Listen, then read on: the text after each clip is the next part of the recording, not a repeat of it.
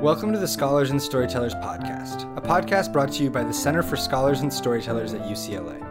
This episode about how the pandemic will change the landscape of children's media features a conversation between Dr. Ellen Wartella and Nancy Kanter. Dr. Wartella is the director of the Center on Media and Human Development at Northwestern University, studying the role of media and technology in children's health and development. Nancy Kanter is the executive vice president of content and creative strategy at Disney Channels Worldwide, spearheading the content creation strategy that guides the development of original live action and animated programming. Thank you for tuning in, and we hope you enjoy. So, do you want to go first about uh, what you're doing these days? Sure. Um, background, I guess, is what we're supposed to talk about. Yeah, my background I've been at Disney for almost uh, 20 years, will be 20 years in March. And um, I actually had started out and on the production side of, tele- of movies. I was a film editor for many years, working on feature films, and then I made my way um, oddly and unexpectedly uh, to Sesame Street, where I was worked on some of the projects there as an executive producer for about five years, and then took up my role at Disney Channels, um, in particular focusing for the first part of my career on preschool programming, and really built the business for Disney that uh, was primarily aimed at kids two to five. We um, created uh, some uh, series that have gone on to sort of be somewhat um, culture changing. We I developed a show, Doc McStuffins, which was an African American girl, little girl who was the lead. She was the she wanted to be a doctor like her mom, and she uh, took up being doctor to broken toys and stuffed animals. It became quite a, a, a phenomenon, both in the entertainment world, but also did an enormous amount to um, highlight uh, people of color and to really focus on um, giving them some inspirational um, uh, models and look at the way that uh, little girls in particular could look at being, becoming involved in science and med- medical uh, medicine. And then about three years ago, I, I um, added to my plate of uh, preschool by taking on the live action and animation content at Disney Channels that's aimed at sort of kids 6 to 11. We do series, we do movies, we do animated shows and essentially my job sometimes I, I kind of laugh and sort of have to pinch myself because essentially my job is just giving my opinion to people about what kinds of shows we should be making um, what is the content strategy for them how are they both serving um, an need and a content need but also serving the business need at disney channels and at the disney company.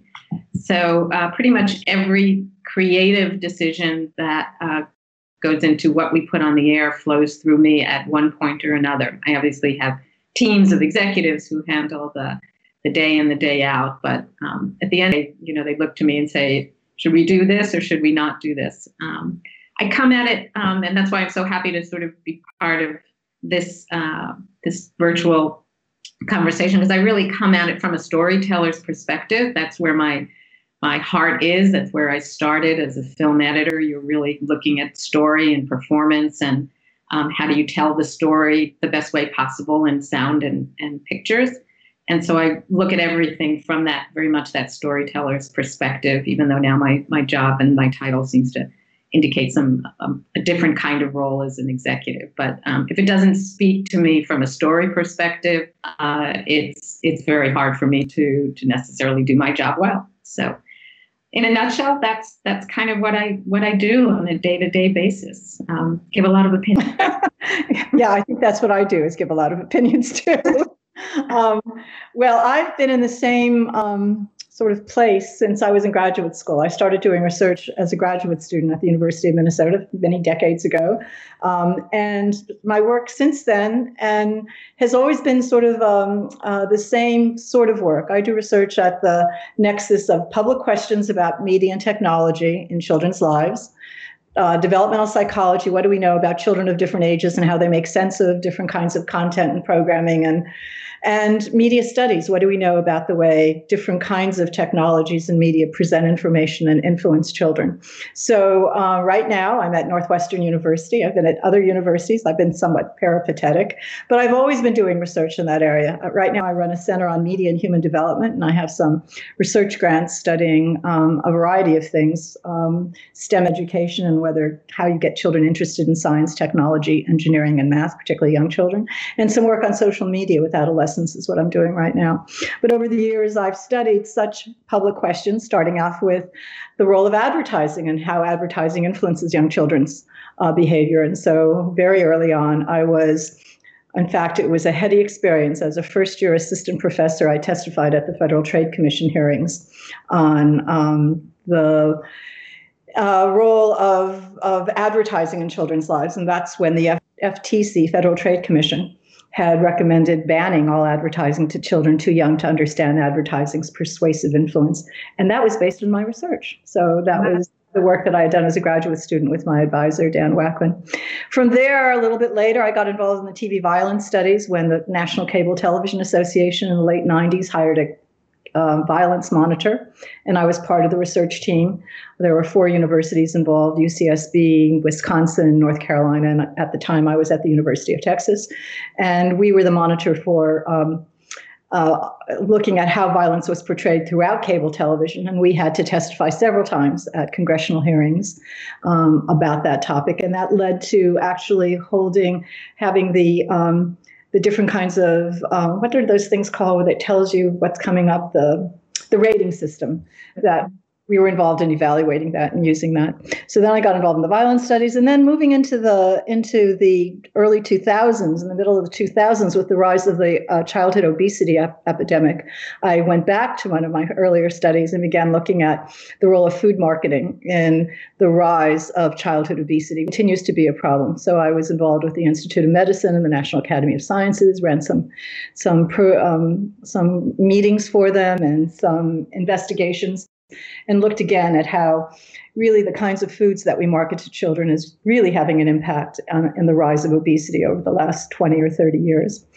And recently, I've gotten involved, as I said, in STEM concerns because we're a country that is trying to raise the profile of uh, getting more children interested in science and technology, and how can tech media help do that. So I've been working with four to seven year olds actually in ways using apps and television shows and a whole variety of mechanisms to see if we can encourage their interest in science and math. Um, and just one little tidbit there it's really interesting. Parents, even of these young children, feel very comfortable teaching math, but are very anxious about teaching science. And so we have to, as a social scientist, I think it's interesting that we have to go a bit further in explaining that. All that said, it means that now that we're in this COVID crisis and we have a social issue at the table, that's sort of been the area that I've worked in over the years. Um, I am advisor to, I've been an advisor to a lot of different uh, organizations. I was on the Sesame Street board for 20 some years, went off about two years ago. Um, and I'm, I've been on the boards of other television shows as advisors and lots of advisory groups, but I'm really an academic and researcher and have continued to do research all in the area of children and media. Well, we have lots lots of overlap in, in ways. We work with obviously um, experts like yourself and academics, um, most especially on the preschool side. Although we certainly, from time to time, on some of the older, when we have a specific area that we know we're trying to target or a specific issue that we're we're trying to get the best information as we possibly can. We work with with lots of people, and I know our paths have, have crossed distantly, but now finally in person. So it's it's yeah. great. Um, I, I, mean, I would just say, you know, I know that the theme of a changing landscape, and I think none of us, certainly I didn't. I'm not a science fiction reader, so I have to say, I never in a million years imagined we would be finding ourselves in this situation that we're in. Um, apparently, though, science fiction writers have been writing about it and predicting it for decades, which yep. is interesting. But um, you know, I'll, I'll, I'll ask you just because you you've been in this space of you know great social and cultural landscape change. What do you think is what what are you looking at in terms of your research next, and how to approach what we know is going to be sort of just a a long lasting and fundamental way, especially for children as they look at the world? That's a good question. I, th- I think there's a, a lot of um, concern about how our children are going to cope with it and how our adolescents are going to cope with it. Um, I'm not, I don't have a, a, crystal ball to see into the future, but I think that the experience for however long it lasts of families and kids being in front of screens a lot, which they are right now, they're home and screens are not the enemy by any means. Screens are their access to their friends, to their schooling, to their families outside, to their sense of the world. Um, that I think we're going to view screens and screen use differently after this. I think that um, that there's going to be an, an expanded role of using technology um, for a whole host of of, of uh, ways, including education and communication and information. And it's going to be a multiplicity of screens. It's not just going to be television, and it it's not just going to be the um, the tablets or or or the phone, but it'll be a multiplicity of things. And I suspect that after this, that that the much of the criticism about screens in young children's lives is going to be muted because it's not screens per se that's the problem with young children. It's what content are they engaging in? And can you provide things other than screen use? You know, doing anything for the seven or eight hours that kids are awake or 12 hours is not healthy. So you have to have some limits. But I think we're going to view screens differently. And, and then for you, uh, the question is what kind of content that will provide that will help children cope with the changed world that they have? I mean, um, I think that's a really interesting question. I don't have all the answers, but maybe you'd like to speculate a little bit about that too. What do you think will be changing content as a consequence of this COVID experience? Yeah, I mean, we were obviously, you know, spending a lot of time thinking about that. Um, and a couple of things. One is, I think we felt, especially on the Disney Channel side, which targets those kids sort of six and up, who are very aware of what's going on. Preschoolers have some sense, but you know they're they're pretty sheltered, other than maybe not going to preschool and being home a lot more. But we felt we had you know a certain responsibility to address it for our audience, who we know looks to Disney Channel, whether they're look, watching it on YouTube or they're watching it linearly or they're watching it on our um, digital apps they're looking for some um, information and looking for more more than information they're looking for us for sort of support and comfort. That's always been the place that i think our our brand and our channel has really thrived is feeling um, part of their world in that sense of, of security and, I, I, completely agree with you. Uh, Disney is is in my mind one of the one of the um, companies that has done the best for taking care of children and its content and sometimes you know it's it's interesting because you have that you have to make that choice of do we pretend like everything is fine and just give you the nice feel good message? Or do we hit that hit the message on the head and do we really sort of talk very clearly and, and out front about it? And disney is it's typically been when there have been things like 9-11 or katrina or other kinds of you know natural disasters we tended not to talk about them explicitly but rather talk it, talk through the message of community responsibility family in this case and I'll, I'll, I'll screen for the group and for you we felt we had to sort of about it a little more specifically and deliberately um, because we knew this was just something that you know our audience and in fact the world had never experienced before. There wasn't a way to sort of soft pedal that. So in, um, in the first week, we went out to all of the talent um, on our series and we asked them to just self-tape something that would be um, a message of you know encouragement. We're all in this together, which is the phrase we keep hearing so that kids had a sense of community um, with our with our talent and that we were here recognizing what they were going through it proved you know very effective we obviously track a lot of things on instagram Twitter, and just seeing those familiar faces that they're used to seeing in our shows reassuring them and saying hey i'm sitting home just like you here are some tips you know i'm taking long walks with my dog i'm trying to do exercise, I'm listening to music, was something that we the feedback we got was um, tremendously helpful. So I just thought for the for the audience, if you wanted to see, it's just a quick, less than a minute clip. Hi everyone, it's Scarlett. Hey guys, Albert here. It's Ramon Reed here. I just wanted to let you guys know that we can get through this. It's about us coming together and lifting each other up. Check in on your friends and see how they're doing this during this time. Stay in contact with your friends by video chatting or calling them. And my best friend, especially, will call each other and um, on FaceTime and we'll watch movies together. We'll just count to three and then we'll like press play at the same time and we'll watch the movie together, and that's been helping a lot. I I have a really good friend named Sophia that I've been able to FaceTime, and it's made me feel a lot better about the situation. We're going to get through this and definitely come out with stronger relationships. We're all in this together. Be kind to each other, and we can get through this. Well, I'm glad that, you're, that you're, you chose to be much more explicit about it. I think this is an instance where the six and up really do know something's different, and to not label it and not talk about it, not um, comfort them, but make them understand that we are all experiencing the same thing. That that they're not alone is a really important message for for six and up. Really, Yeah. very important. We we we felt you know this, this, you couldn't ignore it. Hi, listeners. We hope that you're enjoying this episode of the Scholars and Storytellers podcast. If you like what you're hearing, please rate and review us and share it with your friends. Your support is greatly appreciated. Now, back to the conversation. We don't know how long we might be wearing masks. We don't know how long you're going to have to practice some amount of social distancing, what um, events and activities are going to resume and what won't. And so, how do we begin to think about the, the writing of stories going forward?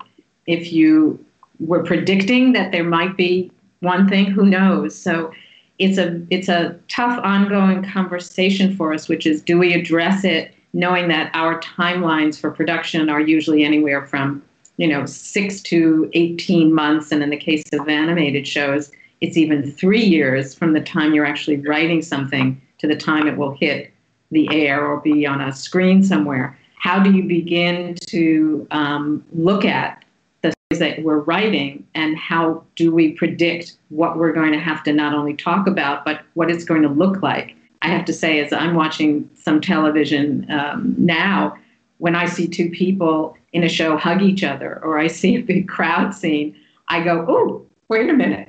Because even at this moment, this early stage, it feels like we're not, we can't do that. And how will we, we begin to sort of create those stories that are going to feel not, again, sort of blind to the fact that we've gone through this, but will also represent where are we um, a year and a half from now in terms of our social interactions, in terms of how COVID has impacted us. And for kids in particular, where the stories tend to fall into sort of one of two categories. One is fantasy, where you go to a you know a fantasy world, and there you can take a lot more liberty because you're not in the real world.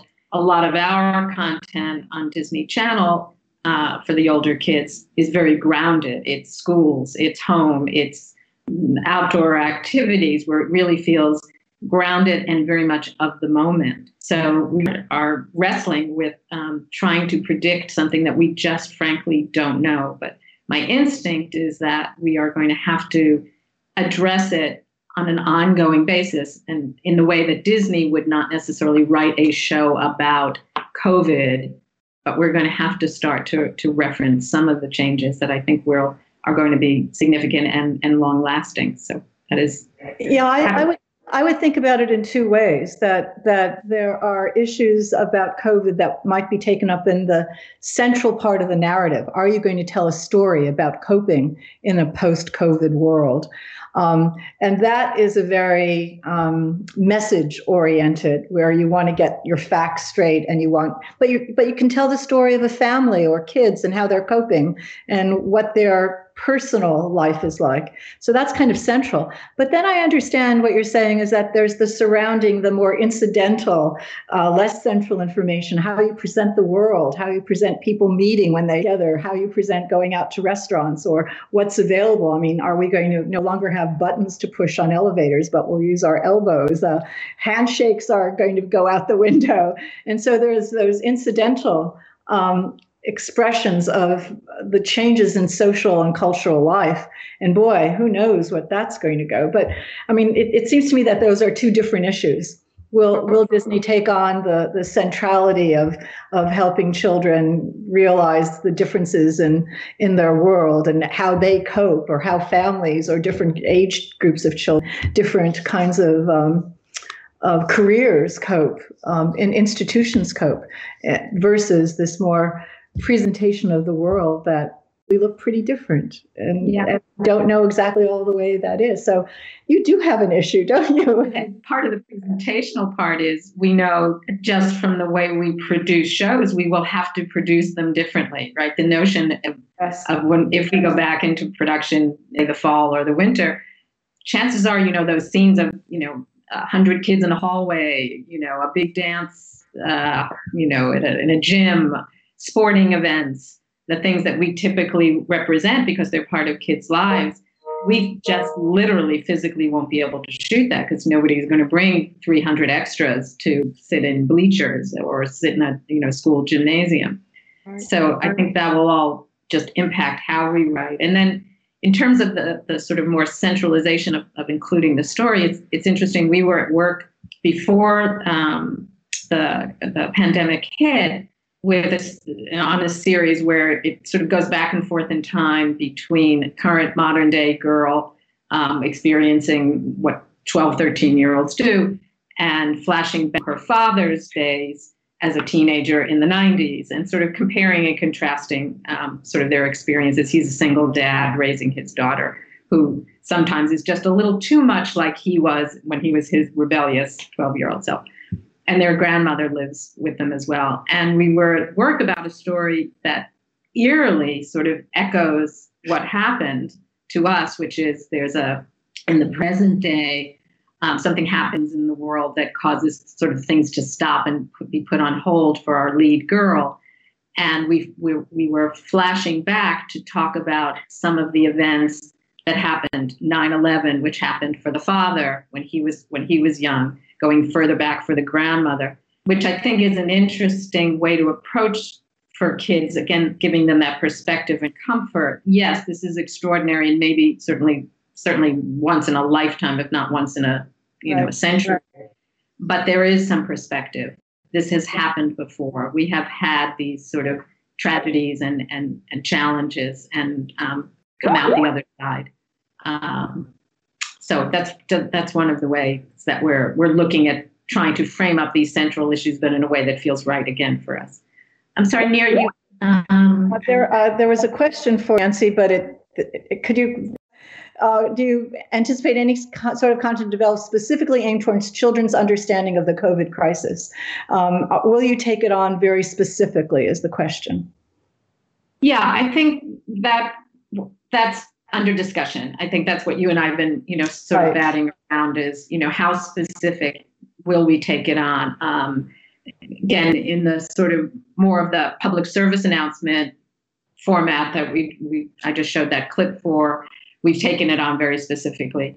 I think our instinct is to um, find, again, because of what the Disney brand represents, is unlikely. We might do an episode. I don't think we would build um, multiple episodes in every series around it or a movie around it. Again, I think as we were talking, you know, people think of us, us as that safe release from Yeah. whatever the, the, Yeah. the stresses and strains of, of every day is. On the other hand, we don't want to f- look like we're putting our head in the sand and pretending like, oh no, everything's fine. And that's that's our challenge when you have a brand like Disney. But you could take on sort of the the social emotional needs of the kids Yes. who have gone through it. So you Absolutely. could take on how you deal with stress, how you deal with um, living in a- in a much more small society where you can't move around quite as much or not travel. So you can take on the kind of stressors that the children are feeling, even if you don't explicitly say it's because of COVID. You just take on those stressors.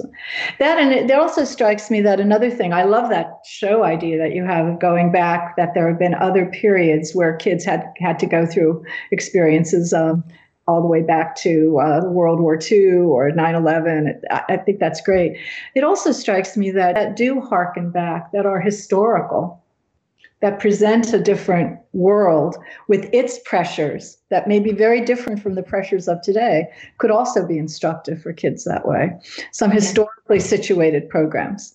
Yeah, I, I, I completely agree. I think there's, again, that gives us the license to still feel safe and yet also address the issue in a way that you don't have to Yeah. think that hard to say, oh, wait a minute, what we're going through now, but it gives you a little bit of that distance for a kid so that it doesn't quite feel so, uh, such uh, uh, sort of so onerous to say, oh my God, that's us. That's you know us sheltering. And we're also looking at um, more in short form than in long form, continuing to do things that really, partly because we can only shoot things at the moment virtually. So you know you do have two actors on two different screens, but looking again at sort of the the positive way. We we had done a a series uh, year, which was were sort of sleepovers with a couple of kids, uh, our cast, where they they they were in the same space and they did the typical kind of things that girls do when they have you know weekend sleepovers and we're looking at how do we do that and say it's and do it in a virtual way so well we can't be together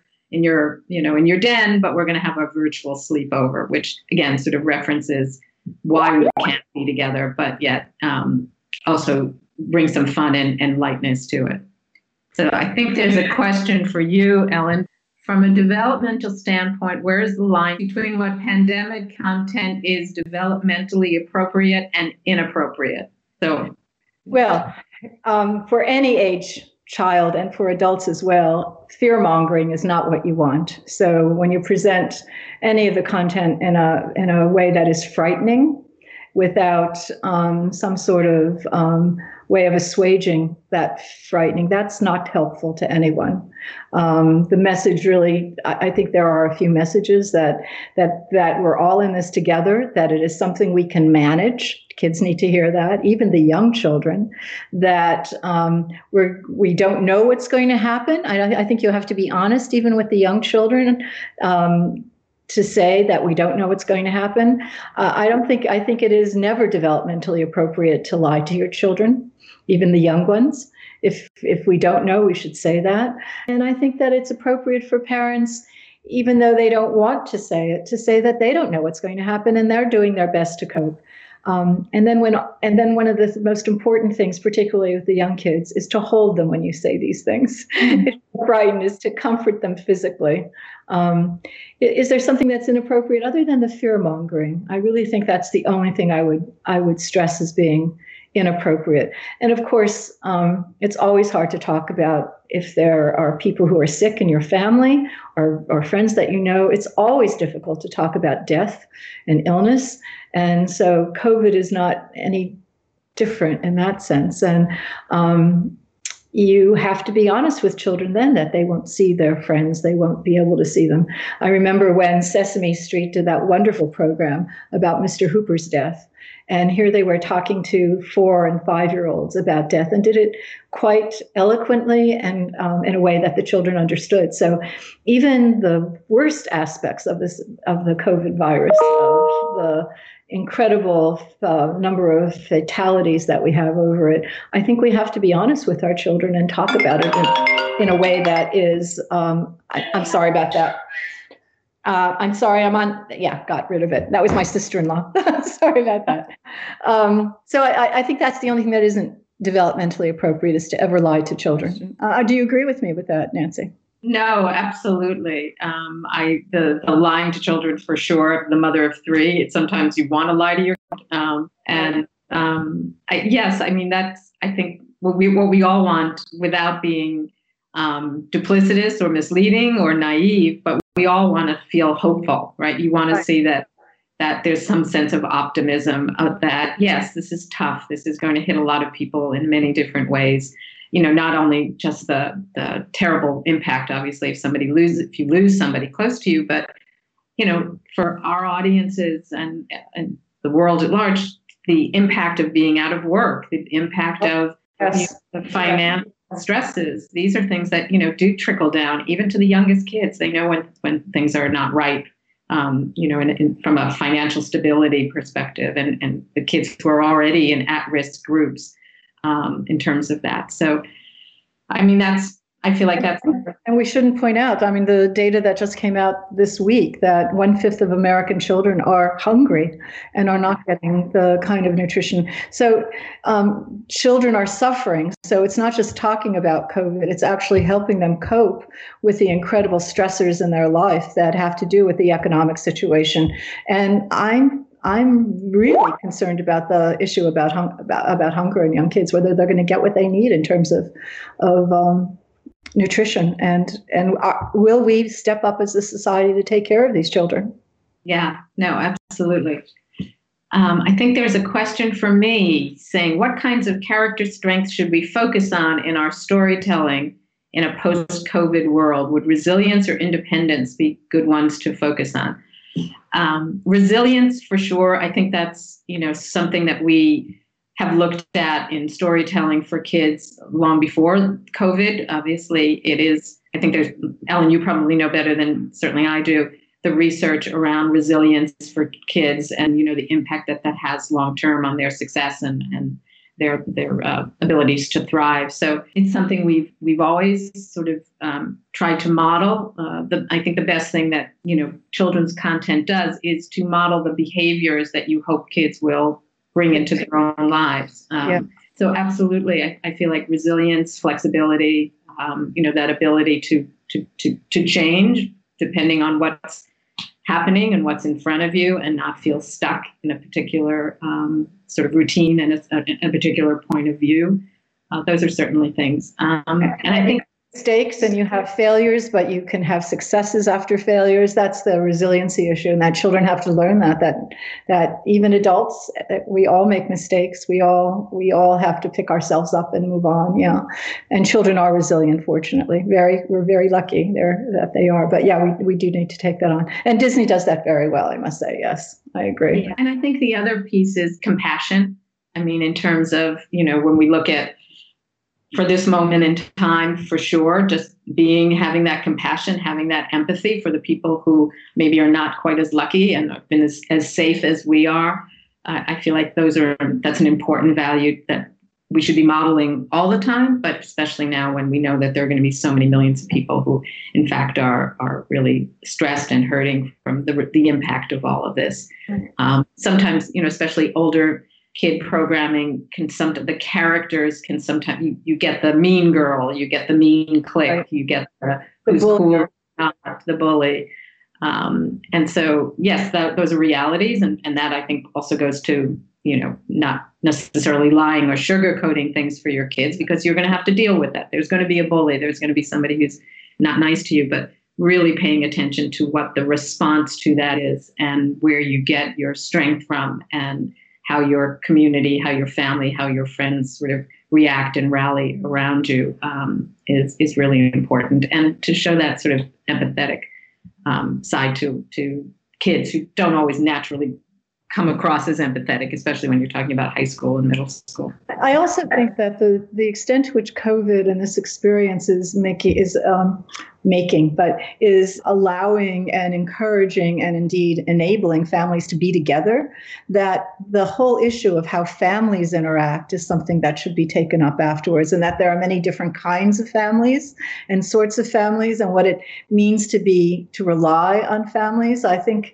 Um, I think we're experiencing a difference in terms of recent family life from family life 20, 30 years ago. And in a post COVID world, family life may be different as well. Great.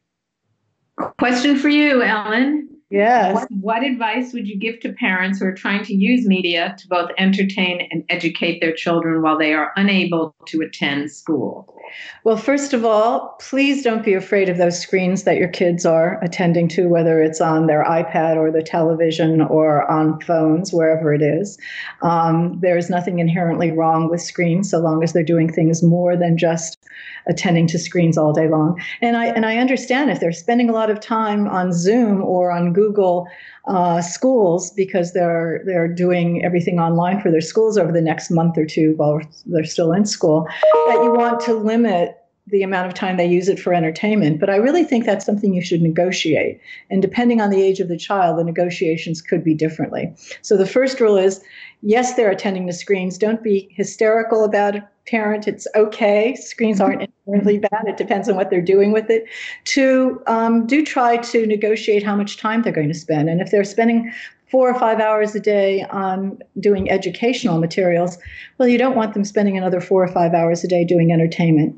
And if you're dealing with an adolescent, that's something that you should set a, a family negotiation about, that you'll say you can have another two hours or whatever it is. And remember, screens are not just entertainment uh, kids need them to get in touch with their friends. If they're not seeing their friends in schools or they're seeing their they're not seeing their friends on the on the outside on the playground then they have to have an opportunity for social social time. I think the real issue is you know your child as a parent so you need to judge your child. The younger the child the more limited time they should spend on screen certainly under age six. Uh, middle school children that's when the development of their social life is really important. So they probably want to spend some time, not just on schooling, but also having some social experiences on screens. And adolescents, well, by then you're into a, a whole other world of peer relations. Um, some things that I would limit, I would limit no screens around mealtime so that they have you have time with the family no screens at night when they go to bed, nothing in the in their bedrooms or at least an hour before they go to bed, and trying to make sure that every day there's family time that is not screen re- screen related, to do things, go out, read a book if it's a young child, take a walk with your child, play um, with a ball in the backyard if you have a backyard, so that you have time that's other than just screen time. But um, we this is not the moment to beat ourselves up about keeping very strict limits of how much time uh, your child can spend on screens because it's one of the ways that we're accessing the world right now. And we should all be happy that we have this opportunity. Yeah. Otherwise, we would be extraordinarily isolated, as unfortunately some people are.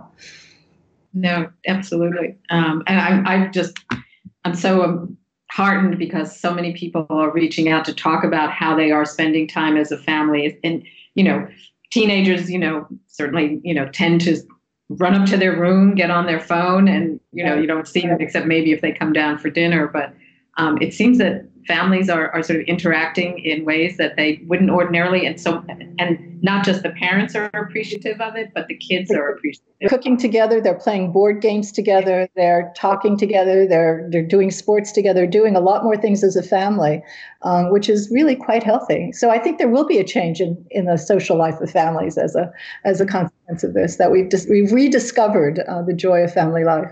You sort of needed the push and, and the excuse to sort of disengage from everything that we were um, sort of pro- programmed to believe was the way families interact. I think people just have a have a chance to um, reassess, like how do we want to behave as a family, and what do we.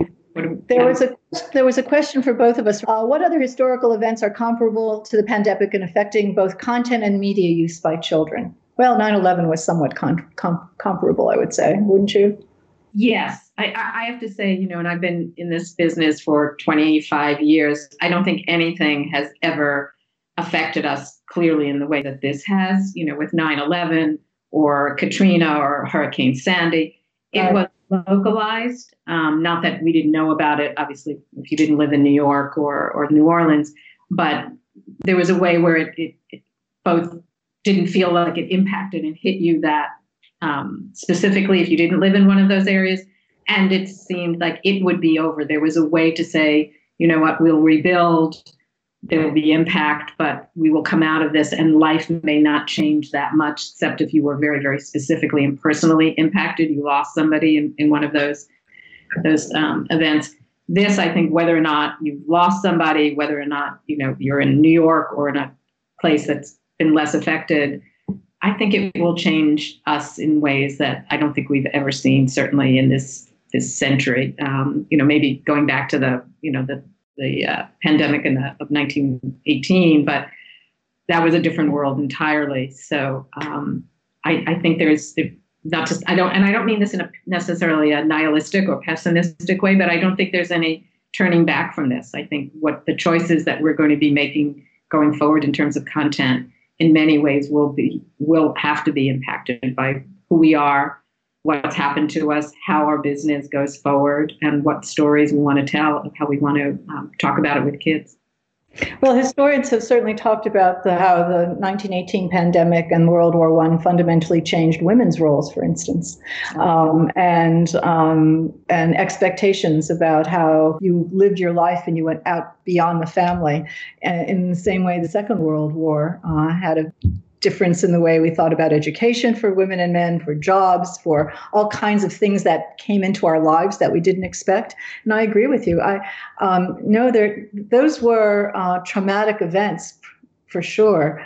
Um, but but this somehow is different. Be in in the sense the pandemic went on and we didn't know when it was going to end. But this uh, sheltering in place, the closing down of the economy, you know, I do wonder what kind of impact this is going to have on today's children and what what concerns they're going to have as they grow older of what things they think will be possible what things they will want to affect and what things they will think will be less possible. And i i again i i can't predict what that's going to be like but i'm i know there'll be lots of people wanting to study it. And lots of people like you nancy will want to make stories uh, and narratives to help both the adults and the growing children cope with that new world. But it's going to be different. I, I absolutely agree. It's going to be different. I know in my own profession, universities are going to be quite different. Absolutely. And I think the, the, the, the, I guess the cohort that I sort of feel the most for in some ways are the those high school seniors and those college seniors who are missing out on those milestones that, you know, whether or not you went to the senior prom or you loved going to the senior prom or you you know your graduation. Those are real important milestones in your life and not only missing them but also not having any certainty of what's next. Am i going to go to that college that i was dying to go to and got accepted? Is it going to be real classes or online classes? I've graduated. I i'm put myself for many of them in you know gigantic debt to you know complete college what are my options for for you know a job that i think that generation is is yeah. truly going to have a psychological shift about how they see the world i, I agree and it's this disruption in um, our ability to plan on on what we expect to be the social life we're going to have, what we expect to be the milestones. If we can't plan for those, what are we going to be planning for? Um, and and the the um, the ways in which your, your, your hopes and plans for the future, your expectations are going to change, and we don't know how. Yeah. Exactly. So I have a question from Sam on the Youth Council. Will streaming become more mainstream? Will box office movies go directly to houses? Will movie theaters go out of business? Wow, if I had all of those answers, Sam, they would pay me a lot more money. Um, but I, I, the first one I would say is um, I don't think movie theaters are going to go out of business. I know personally, I crave the experience of being in a theater and seeing a movie with other people. Um, and I feel like that is something that community, that collegiality, the going into hearing an audience laugh at a movie or hearing the sniffles at the end of an emotional movie. I think people will still want to do that. I think it will be very different. Um, certainly, until we have the protocols and the safety and the uh, that we can gather in that larger group.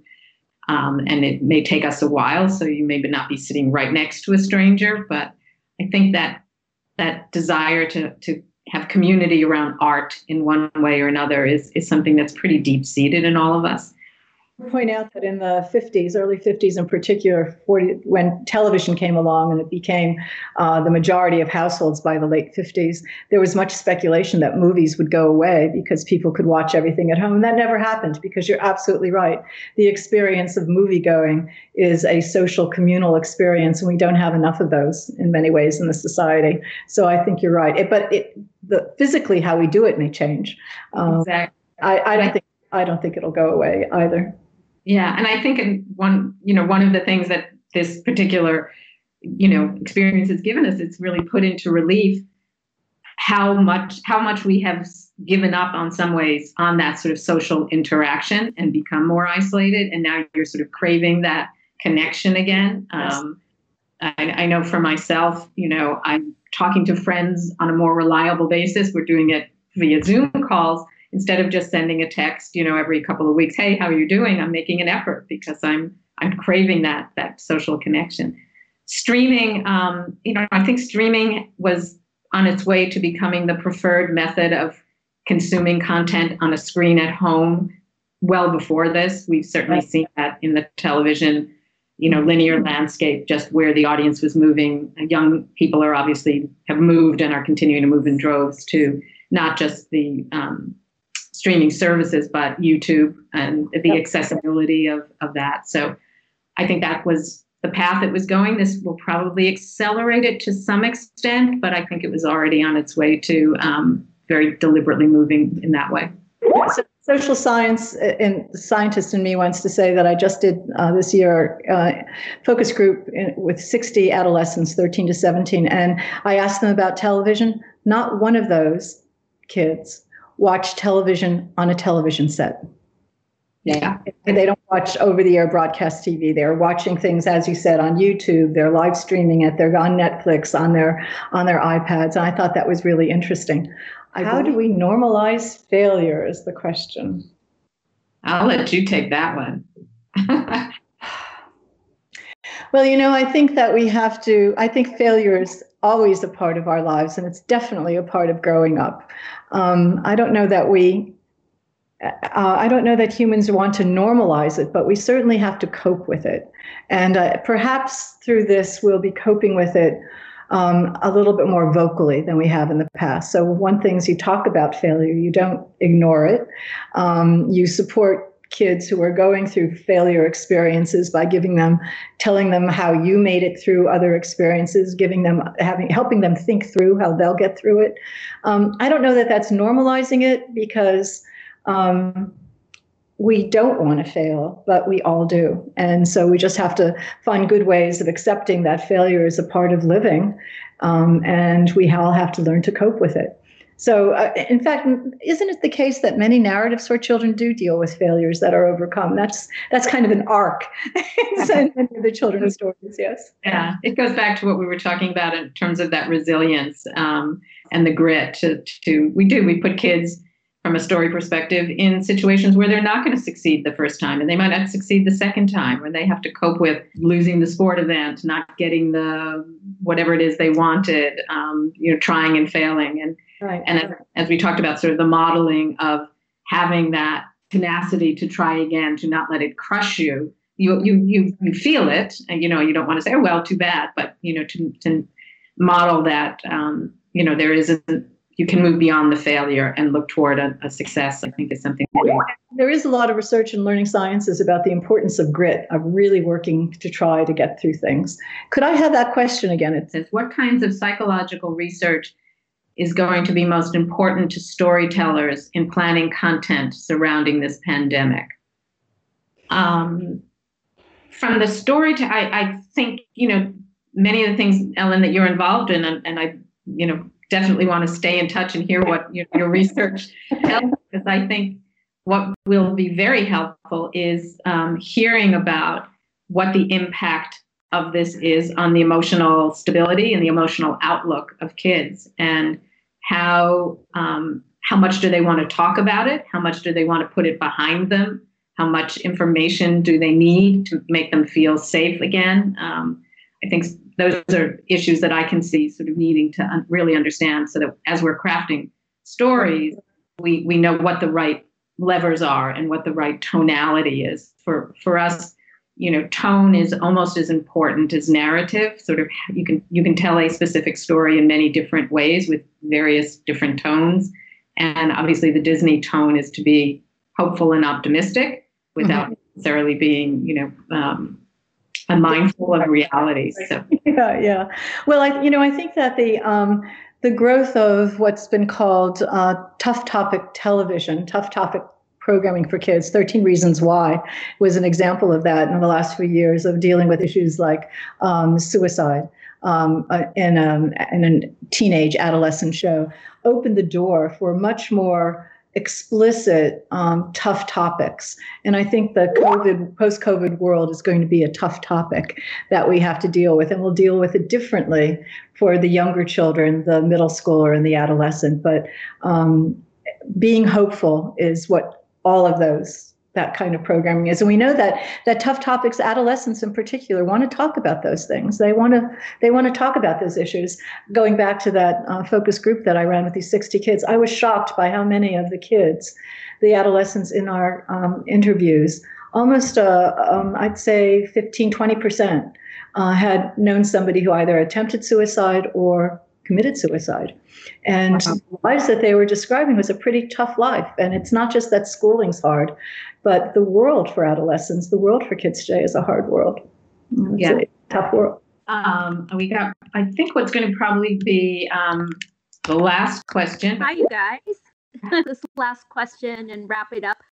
Um, okay. you, you've both been amazing, and we've learned a lot. And it's it's wonderful to know that two people in both of your fields care so much about the health and well being of young people. Um, one of our last questions comes from our someone from our youth council named Sophia.